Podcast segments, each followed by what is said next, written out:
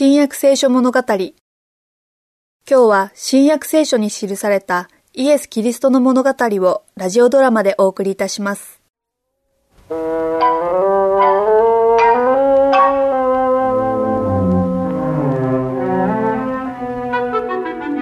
はよう。おはよう。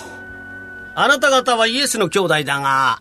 イエスのことで話があるんだろう？その通り。今度はまた一体どんなことだ？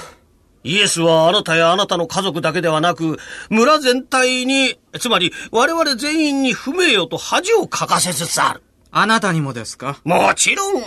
ところで、今度はまたどういうことを聞いたんですか？いや、聞きたくないんだがね。いいでしょう。また他へ行きますから。あ、ちょっと待ってくれ。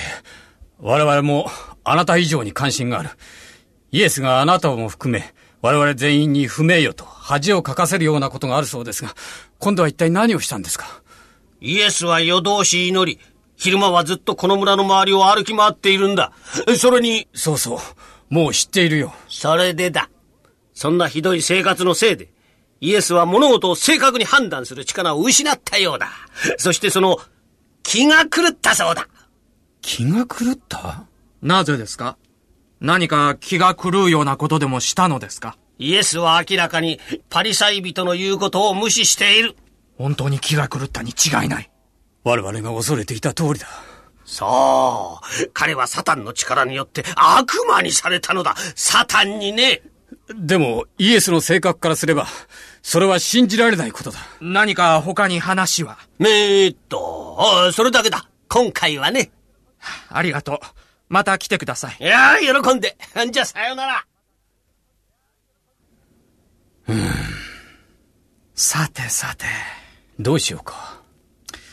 とにかく何かしなくては。でもどうすればいいんだろう。イエスの活動をやめさせよう。やめさせる？それはいい。でもどうやって？直接彼のところに行って。ダメだ。我々の言うことなど聞かないだろう。子供の時からしてそうだったからな。だからこそ我々もイエスを憎んで、いや、その、あまり好きではなかったと。彼は、バカなことを言うなどうしたらやめさせることができるだろうか。パリサイ人のところへ行って手を借りよう。彼らもずっとイエスの活動をやめさせようとしたが、成功していないんだ。彼らもまたイエスを憎んでいるのだ。本当か？素直になれよ。我々はイエスを憎んでいる。パリサイ人も議会もすべての権威ある人は皆イエスが憎いんだ。イエスは彼らに従わないし、忠告にも耳を貸さない。我々に対するのと同じ態度だ。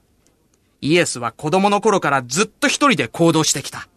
いつも好きなように振る舞うのだ。いや、信念を持ってのことだ。信念？は 彼は人と意見が合わないことなど気にはしない。彼は自分の思う通りにやることにこの上ない喜びを感じているんだ。何も、誰の言うことも聞かず。やめさせる方法が分かったぞ。さすが兄さんだ。何でも分からないことはないからな。イエスがある程度言うことを聞く人は誰だ？兄さんでもないし、僕でもないし。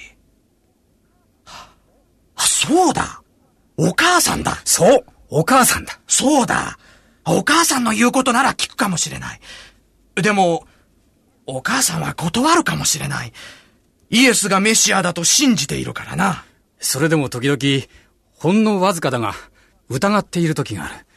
それにイエスがお母さんや我々だけでなく、イスラエル全体に不名誉をもたらしている以上、彼がメシアどころか、偉大な人物ですらないことは明らかさ。その通りだ。お母さんに話すべきだろうか。お母さんを悲しませたくない。わかったよ。天から使わされた私の息子に対して、パリサイ人と同じ態度を取れというのかい？何もパリサイ人の味方をしてくれと言っているのではありません。ただイエスにもっと、その、慎重になってくれるように頼んでほしいだけなんです。本当に頼むのか？もちろんだとも。イエスが我々の兄弟で、我々が彼を愛していることは分かっているだろうただ我々が望むのは、イエスが長老や指導者たちから非難されないように、もっと慎重になってほしいということだ。そうだ。もちろんだ。私に何をしてくれというの？イエスのところへ行ってください。我々も行きます。そして彼に話してください。もっと立法や議会の教えに忠実に振る舞い、教えを解くようにと。とにかく、議会が聖書の番人で、解釈者なのですから、議会こそが真理を知り、正しく教えているのです。私の息子のイエスは、メシア、救い主ですよ。イエスが？そうです。もし本当に彼がメシアなら、不名誉や恥を自分の母や家族にもたらすでしょうか？国の宗教上の指導者や立法に異議を唱えるでしょうか？それに彼は。わかったわ。私にも、彼がメシアだと言える自信はないわ。何もかもがわからないわ。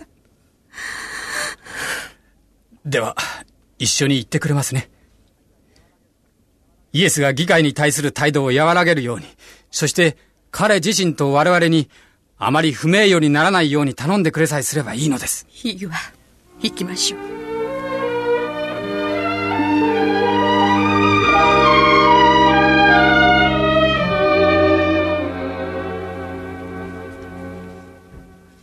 先生。